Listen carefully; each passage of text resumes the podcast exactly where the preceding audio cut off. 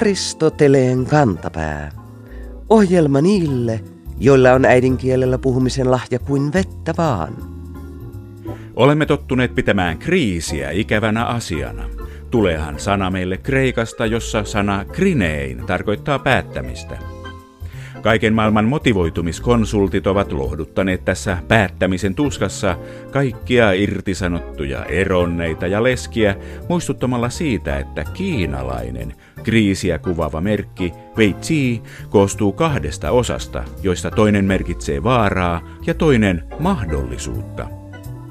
Aina kun tätä jo Jeff Kennedyn puheissaan tunnetuksi tekemää toteamusta levitetään, miljardi kiinalaista nauraa ääneen. Wei Chin Wei tarkoittaa kyllä vaaraa, mutta Chi ei tarkoita mahdollisuutta, vaan paremminkin kriittistä hetkeä, jolloin pitää olla erityisen varuillaan. Kestävämpää lohtua irtisanomisten uhreille tarjoavat kekseliät journalistit. Kuulijamme Tero Oulusta lähetti meille otteen Kalevan verkkosivuilta, joilta oli heinäkuun alussa löytynyt seuraavanlainen otsikko. Suomalainen urheiluteknologia on saanut potkua irtisanomisista.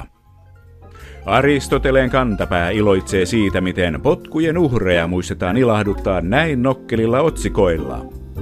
Toivotaan siis Kalevan toimittajaan yhtyen, että toisen potkut tuovat jollekin toiselle potkua.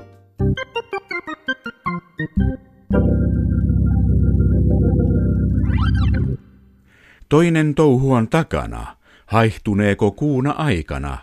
Tarkoitan tavan takaista vaaliviivan viiltämistä. Näin runoili haapavetinen kansanrunoilija ja keksiä Matti Viinamaa eli Viina Matti joskus 1900-luvun alussa. M.A. Numminen löysi Viinamatin vaaleja käsittelevän runon Hilkka Merikallion vuonna 1968 julkaistusta Viinamatin veisuja kokoelmasta ja levytti sen vuonna 1970 nimellä Vaalipolkka. Vaalitapa, jossa vedetään viiva, on sama, josta Ilmari Kianto kertoo kirjansa Punainen viiva nimessä. Siinä äänestyslippuun oli painettu ehdokkaiden nimet ja äänestäjä veti punaisella kynällä viivan haluamansa nimen kohdalle. Tapa oli meillä käytössä eduskuntavaaleissa vuodesta 1907 vuoteen 1935. Viinamatti teki markkinoilla pilkkarunoja rahaa vastaan ja lausui juhlilla runojaan pannumyssy päässä ja pitkä leninki yllään. Mutta viivan viiltämisessä hän oli oikeassa.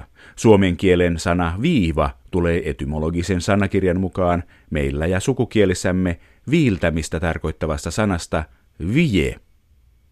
Eikä viivoista mihinkään päästä. Viime vuosina talous on yhä enemmän alkanut määrätä elämäämme ja monessa asiassa korostetaan, miten tärkeää on se, mitä viivan alle jää. Myös kirjoittaja tarvitsee viivoja. On tavuviiva, yhdysviiva, ajatusviiva, pidempi ajatusviiva, ranskalainen viiva, miinusviiva ja mitä vielä.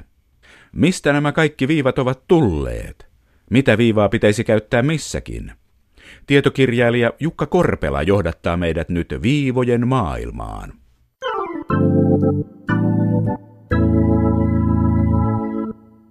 Tietokoneen ja ennen vanhaan kirjoituskoneen näppäimistöllä on monta viivaa.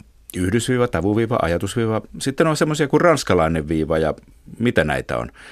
Oliko tavuviiva näistä ensimmäinen tietokirjailija Jukka Korpela? Kyllä näin voi sanoa. Tavuviivahan on itse asiassa vain yksi nimitys tämmöiselle yhdysviivan tai virallisemmin sanottuna yhdysmerkin yhdenlaiselle käytölle. Se on niin kuin sama merkki, on se sitten rivin lopussa tai sanan sisällä.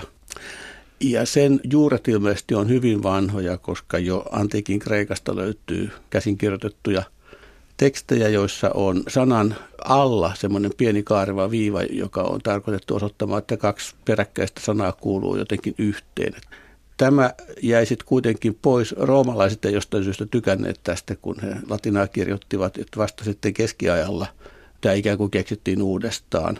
Oikeastaan vasta Gutenberg sitten siirtyi tämmöiseen yhdysmerkkiin, joka on siellä kirjainten perustason yläpuolella ja se johtuu lähinnä teknisistä syistä, että tämmöinen kaareva alaviiva olisi ollut hyvin hankala toteuttaa sen aikaisella kirjapainotekniikalla. Gutenbergin tavuviiva. Eikö niitä ollut kaksi päällekkäin? Siinä oli kaksi ohutta viivaa päällekkäin, ne oli vielä hiukan kallellaan, eli niin kuin oikealle päin nousivat. Ja se on edelleenkin käytäntönä fraktuurafonteissa tänä päivänä. Milloin tämä sitten muuttui sellaiseksi yhdysmerkiksi kuin mitä me tunnemme? Sitten kun siirryttiin fraktuurasta pois, ja sehän tapahtui eri alueilla hyvin eri aikaa, että Suomessahan vielä 1900-luvulla käytettiin fraktuuraa aika pitkälle. Yhdysmerkki siis syntyi kreikkalaisilla keskellä riviä osoittamaan, että nämä sanat kuuluvat yhteen, yhdysviiva, ja Gutenbergillä kertomaan siitä, että sana katkeaa. Kyllä, tai tavallaan sana jatkuu seuraavalle riville, mitä se nyt halutaankin sanoa.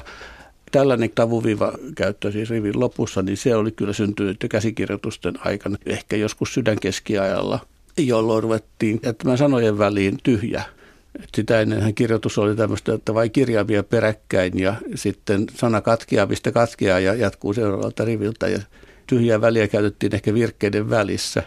Myöhemmin ehkä osittain sen takia, että tekstejä ja kopioi ihmiset, jotka ei itse osanneet sitä kieltä kovin hyvin, niin piti tehdä niin kuin helpommaksi tämä kirjoittaminenkin ja myöskin lukeminen vähemmän lukutaito sille, niin ruvettiin jättämään sana väli.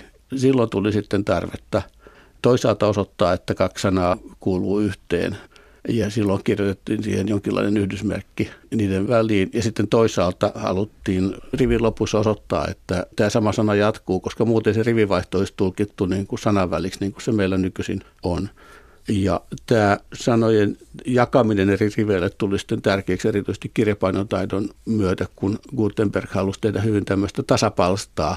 Ja silloin piti hyvin tarkkaan saada rivit saman mittaisiksi. Se tehtiin sitten katkomalla sanoja aika villistikin – mutta kuitenkin kurinalaisesti. Ja silloin yhdysmerkkejä oli Gutenbergin teksteissä paljon enemmän kuin mitä nykypäivän typografit pitää suotavana, että se esimerkiksi seitsemän, kahdeksan peräkkäistä riviä saattoi päättyä yhdysmerkkiin. No sitten ajatusviivaan. Eikö se ole vähän pidempi kuin tavuviiva? Niin, tai ainakin sen pitäisi olla. Kaikissa fonteissa näin ei ole. Useimmissa fonteissa siinä on melko selvä ero, että yhdysmerkkejä on vaan pikkusen venytetty piste ja ajatusviiva taas on ihan kirjaimenlevyinen ajatusviiva ja nämä pidemmät viivat, ovatko ne syntyneet tavuviivasta? Onko nämä mitään tekemistä toistensa kanssa, tietokirjailija Jukka Korpela? Ilmeisestikin on niin, että tavuviivalla ja ajatusviivalla ei ole mitään yhteistä alkuperää. Ne nyt sattuvat olemaan samannäköisiä, koska ne on sitä yksinkertaisesta mahdollista viivamuotoa, mitä voi ajatella, mutta ne on ilmeisesti syntyneet toisistaan riippumatta. Ja ajatusviiva on ilmeisesti kehittynyt lähinnä tämmöisestä vinoviivasta, jota on käytetty – osoittamaan jonkinasteista taukoa. Siis niin kuin kautta viivasta. Aivan. Saatettiin esimerkiksi käyttää niin, että yksi vinoviiva osoitti lyhyttä taukoa ja kaksi vinoviivaa vähän pitempää taukoa, koska varhaisin välimerkkien käyttö on ollut sellaista, että sillä nimenomaan osoitetaan taukoja. Ja ne on tarkoitettu otettavaksi huomioon, kun tekstiä luetaan ääneen, koska hyvin pitkään käytäntö oli se, että kirjoitettu teksti oli olemassa vain sitä varten, että se voidaan lukea ääneen ja pidettiin omituisena, jos joku luki äänettömästi oikeastaan vasta uudella ajalla alkoi syntyä se ajatus, että välimerkeillä osoitetaankin lauseiden, virkkeiden rakennetta, eikä niin, että välttämättä olisi taukoa, mutta ajatusviivan kohta yleensä on ainakin jonkinlainen tauko. Ajatusviivan syntyhistoria on siis lähempänä pilkun syntyhistoriaa kuin yhdysmerkin. Kyllä. Mitä aikaa silloin elettiin? No jonnekin ehkä 1700-luvulle. Tiedetäänkö, miksi se on ajatusviiva? No Suomen ajatusviiva on epäilemättä ladattu ruotsista tankstrek-sanasta. Kaipa se johtuu lähinnä siitä, että ajatusviiva osoittaa muun muassa sitä, että ajatus ikään kuin vaihtuu tai puhuja pitää tauon, kun se ajattelee. Muissa kielissähän on sitten monenlaisia muita. Esimerkiksi tämä englannin dash-sana niin tulee kai ajatuksesta, että se on niin kuin semmoinen pyyhkäisy. Ajatusviivahan on käytetty myöskin siihen, että pyyhitään merkkejä yli yksi ajatusviiva käyttöhän on se, jota ainakin venäläisillä kirjailijoilla esiintyy, että siis sanan keskellä on ajatusviiva. Esimerkiksi K ajatusviiva ään, niin se tarkoittaa, että se on joku koolla alkava sana, jota ei haluta niin kuin käyttää, joku paikan nimi. Ikään kuin siitä sanasta on keskeltä poistettu merkkejä vetämällä viiva niiden päälle. Sitten seuraava ongelma on se, että ajatusviivoja on eri mittaisia. On oikeamittainen ajatusviiva ja sitten on liian pitkä ajatusviiva. Mikä näiden idea on, tietokirjailija Jukka Korpela? Jo käsikirjoituksen aikana, myöskin kirjapainotaidon aikana, on vain käytetty eri mittaisia viivoja. Että se on ollut samanlaista vaihtelua kuin vaikkapa A-kirjaimet voi olla keskenään erilaisia eri kirjoittajilla ja eri fonteissa. mutta mutta jollakin seuduin sitten vakiintui lyhyempi ja jollakin pitempi. Ja tämän kanssa elettiin ja suomen kielen säännöissä ei sanottu, että kumpaa näistä pitäisi käyttää. Jos lukee vanhempaa kirjallisuutta, niin siellä tämä pitkä ajatusviiva on ollut aika tavallinen vielä tuossa muutamia vuosikymmeniä sitten. Nyt taas lyhyt on yleistynyt ilmeisesti lähinnä sen takia, että se tietotekniikassa on ollut helpompi toteuttaa. Mutta mielenkiintoisen asian tekee se, että joissakin kielistä, niin kuin Amerikan englannissa on käytössä sekä lyhyt että pitkä, niitä käytetään eri tehtäviin. Ja sen takia ne on sitten tietenkin jouduttu määrittelemään eri merkeiksi, jotta voidaan esittää teksti niin kuin yksikäsitteisesti koodattuina merkkeinä tietokoneessa. Ja tällöin tietysti syntyy myöskin se kysymys, että kumpaa näistä pitäisi suomen kielessä käyttää. Ja siinä oli vähän semmoista ihmettelyäkin, että pitääkö tämmöisenkin ottaa kantaa, mutta ehkä on hyvä, että siinä otettiin kantaa. Ja nykyinen suomalaisen standardin suositus on lyhyen ajatusviivan käyttö joka on englanninkielisessä maailmassa N-dash. Mistä se nimi tulee? No se ajatus tulee siitä, että se on pienen n-kirjaimen levyinen suunnilleen ja vastaavasti pitkä ajatusviiva on M-dash. Se on tämmöinen viitteellinen, että siitä voi päätellä, että kumpi on leveämpi. Tausta on se, että tämä pitkä ajatusviiva on syntynyt siitä, että ikään kuin tämä pituus korvaa sen, että sen ympärillä ei ole välejä. Ja tämä on edelleen se Amerikan englannin käytäntö. Sen sijaan, että kirjoittaisiin sana, väli, lyhyt ajatusviiva, väli ja seuraava sana, niin kirjoitetaan vain sana, pitkä ajatusviiva ja toinen sana. Ja tältä kannalta on hiukan hassut se suomen kielessä aiemmin aika tavallinen käytäntö, jossa on pitkä ajatusviiva ja sen ympärillä välit, koska siitä tulee usein aika iso väli sanojen väliin venäjän kielessä käytetään pitkää ajatusviivaa, sitä käytetään aika paljon, koska sillä on omia erityistehtäviään. Sillä esimerkiksi korvataan venäjän kielessä on-sana, koska venäjän kielessä ei käytetä on-sanaa presensissä ollenkaan. Jos halutaan sanoa, että minä olen suomalainen, niin se on vain ja fin. Siinä ei ole mitään verbiä välissä, mutta koska tämä näyttäisi niin hassulta, niin siihen pannaan sitten sen puuttuva predikaatin paikalle pitkä ajatusviiva. Nyt sanon, että nerokasta. Tästä tulee mieleen yksi viivoista, tämä Helsinki-Pietari-viiva. 1939 viiva 1940 viiva. Mikä viiva se on? Tämähän on tietysti tulkintaa, mutta merkkien koodaamisessa on lähdetty siitä, että se on sama merkki kuin lyhyt ajatusviiva myös Amerikan englannissa, jossa ajatusviivan välimerkkinä on pitkä. Se on vain ajatusviivan yksi käyttömuoto. Ja sen alkuperä on vähän epäselvä. Se ei ole kovinkaan vanha merkki, eikä sitä edelleenkään käytetä välttämättä kovinkaan usein. Englannissa on näppärä prepositio to, sanotaan five to ten. Ja sitten taas toisaalta tieteen ja tekniikan kielessä ei haluta käyttää varsinkaan lukujen välissä ajatusviivaa, koska se voi sekaantua miinusmerkkiin. Ja sen takia käytetään kolmea pistettä. Tämä on nykyisin jopa suomen kielessä sallittua ainakin tieteellisessä ja teknisessä yhteydessä. Hyvä, nyt ollaan aika pitkällä jo, mutta nyt kun puhutaan näistä kansainvälisistä asioista, niin tullaan Ranskaan. Mikä on ranskalainen viiva, tietokirjailija Jukka Korpela? Ranskalainen viiva, joka on ilmeisesti ihan suomalainen nimitys, on nykyisin viralliselta nimeltään luetelmaviiva, mutta ranskalaisesta viivasta nyt ihmiset hyvin yleisesti puhuu. Ja sekin on ajatusviivan yksi käyttömuoto, että sitä käytetään, kun esitetään, esitetään tiivissä muodossa luetelma, luettelo ja jokainen kohta aloitetaan ajatusviivalla. Ja tämäkin on ilmeisesti suhteellisen uusi keksintö ja se on toisaalta ilmeisesti väistymässä, koska tekstin käsittelyohjelmissa tai verkkosivujen teon ohjelmistoissa, niin ranskalaisen viivakäyttö on huomattavan hankalaa, koska sieltä tyypillisesti tulee jonkinlainen pallukka luetelmakohdan eteen, niin voi olla hyvin työlästä muuttaa tämä, niin useimmat ihmiset ei vitsi edes yrittää. Onko mitään tietoa, missä tämä ranskalainen on tähän luetelmaan tullut? Siitä ei oikeastaan löydy mistään tietoa. Siinä on vain erilaisia arvauksia. Minun arvaukseni on se, että se on koettu jotenkin hienoksi merkiksi ja ranskalainen on aina hienoa. Mahdollisesti se on syntynyt kappaleen alunmerkistä, koska jossakin vaiheessa kirjapainoalalla käytettiin jonkinlaista symbolia, joka tarkoitti, että tästä alkaa kappale silloin, kun teksti kirjoittiin yhtä pötköä. Sitten päästään miinusviivaan, viivaan, joka osoittaa vähennyslaskua. Oliko jo kreikkalaisilla vähennysviiva?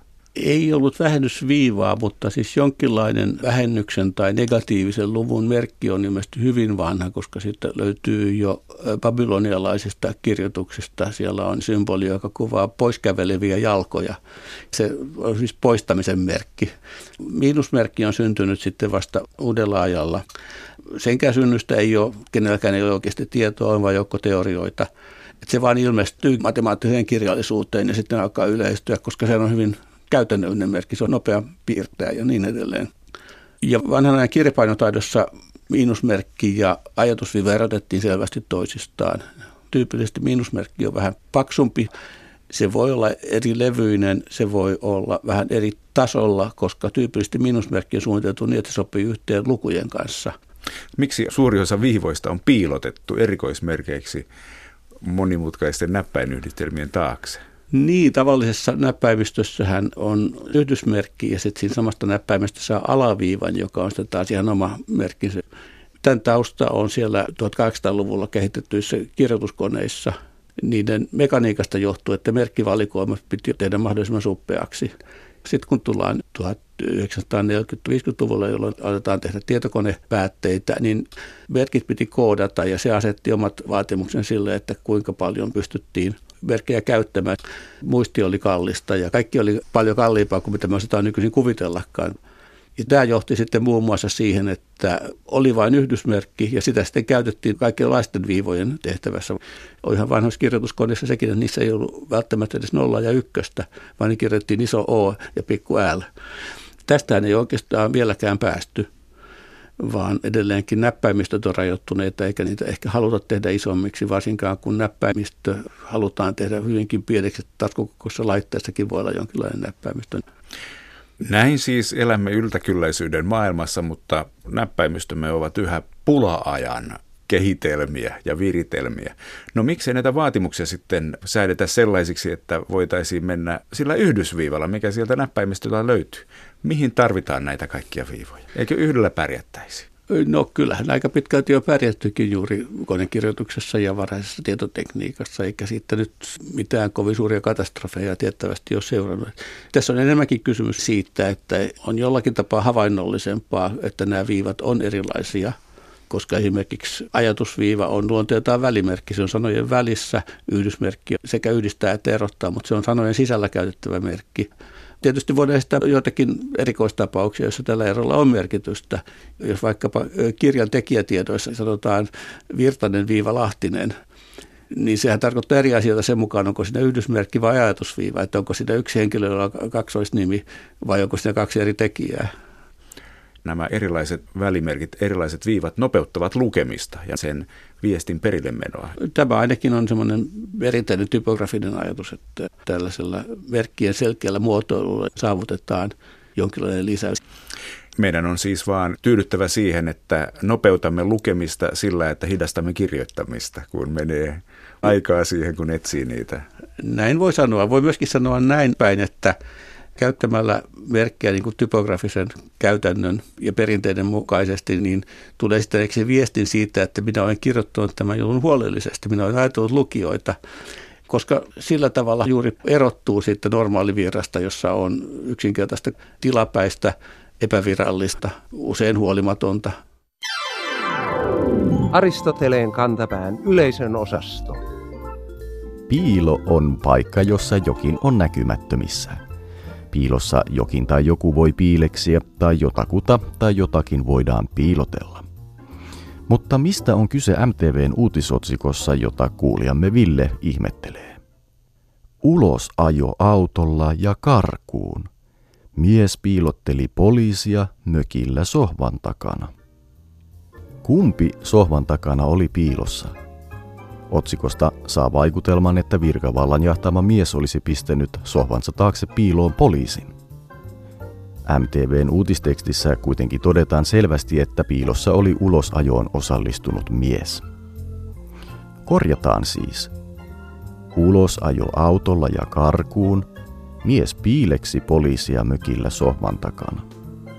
Aristoteleen kantapää kehottaa välttämään monitulkintaisia otsikoita – Muuten sanankäyttötaidot ja lauseen merkitys jäävät sohvan taakse piiloon.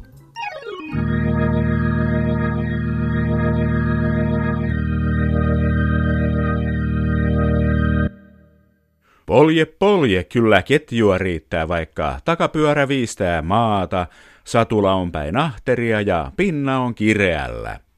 Jostain syystä pyöräily on kaikkien omasta mielestään nokkelien sananiekkojen mielestä hyvin hauska liikuntamuoto. Ja mikäpä siinä, pyöräillessä saa raitista ilmaa ja sehän edistää sanankäyttöelimemme eli aivojen toimintaa. Mutta joskus nokkeluus liippaa niitä rajoja, joissa kestävinkin pinna lähestyy katkeamispistettään.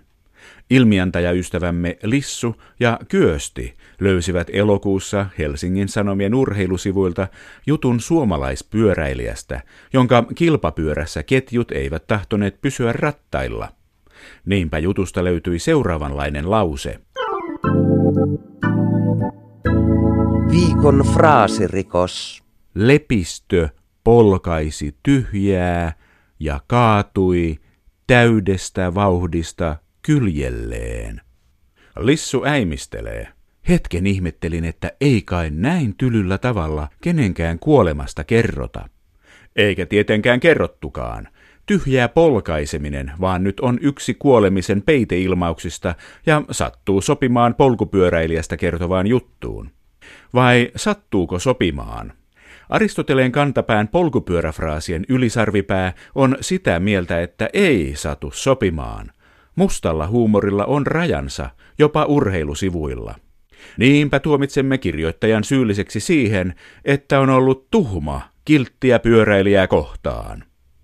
Rikkeen vakavuudesta huolimatta emme kuitenkaan määrää rangaistusta, koska nettisivujen ilmaus on alle vuorokaudessa päivitetty muotoon polkaisi täysillä tyhjää, joka ei enää ole ollenkaan tuhmasti, vaan ihan asiallisesti sanottu.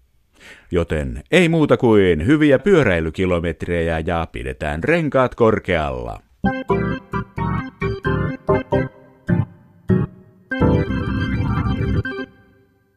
Jari Aarnion oikeusjuttu on venynyt ja saanut seuraajansa hämmentyneeksi, paitsi jutun monen haaran vuoksi, myös kielenkäytön takia.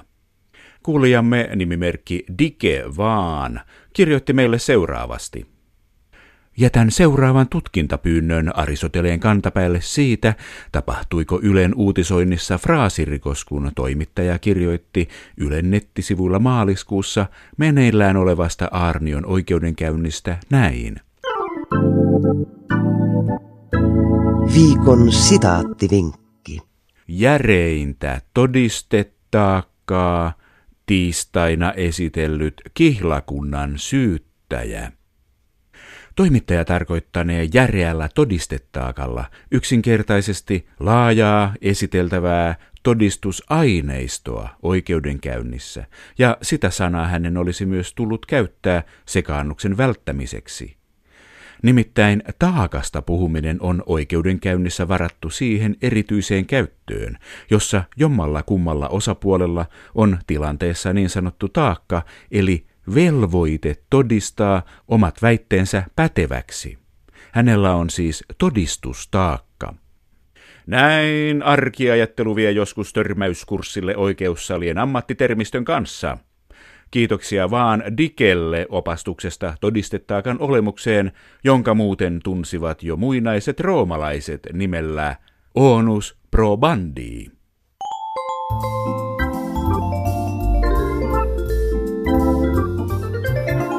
Kerro Aristoteleen kantapäälle, mikä särähtää kielikorvassasi. Tee se internetissä osoitteessa www.yleradio1.fi kautta Aristoteles tai lähetä postikortti PL 58 00024 Yle. Aristoteleen kantapää selvittää, mistä kenkä puristaa.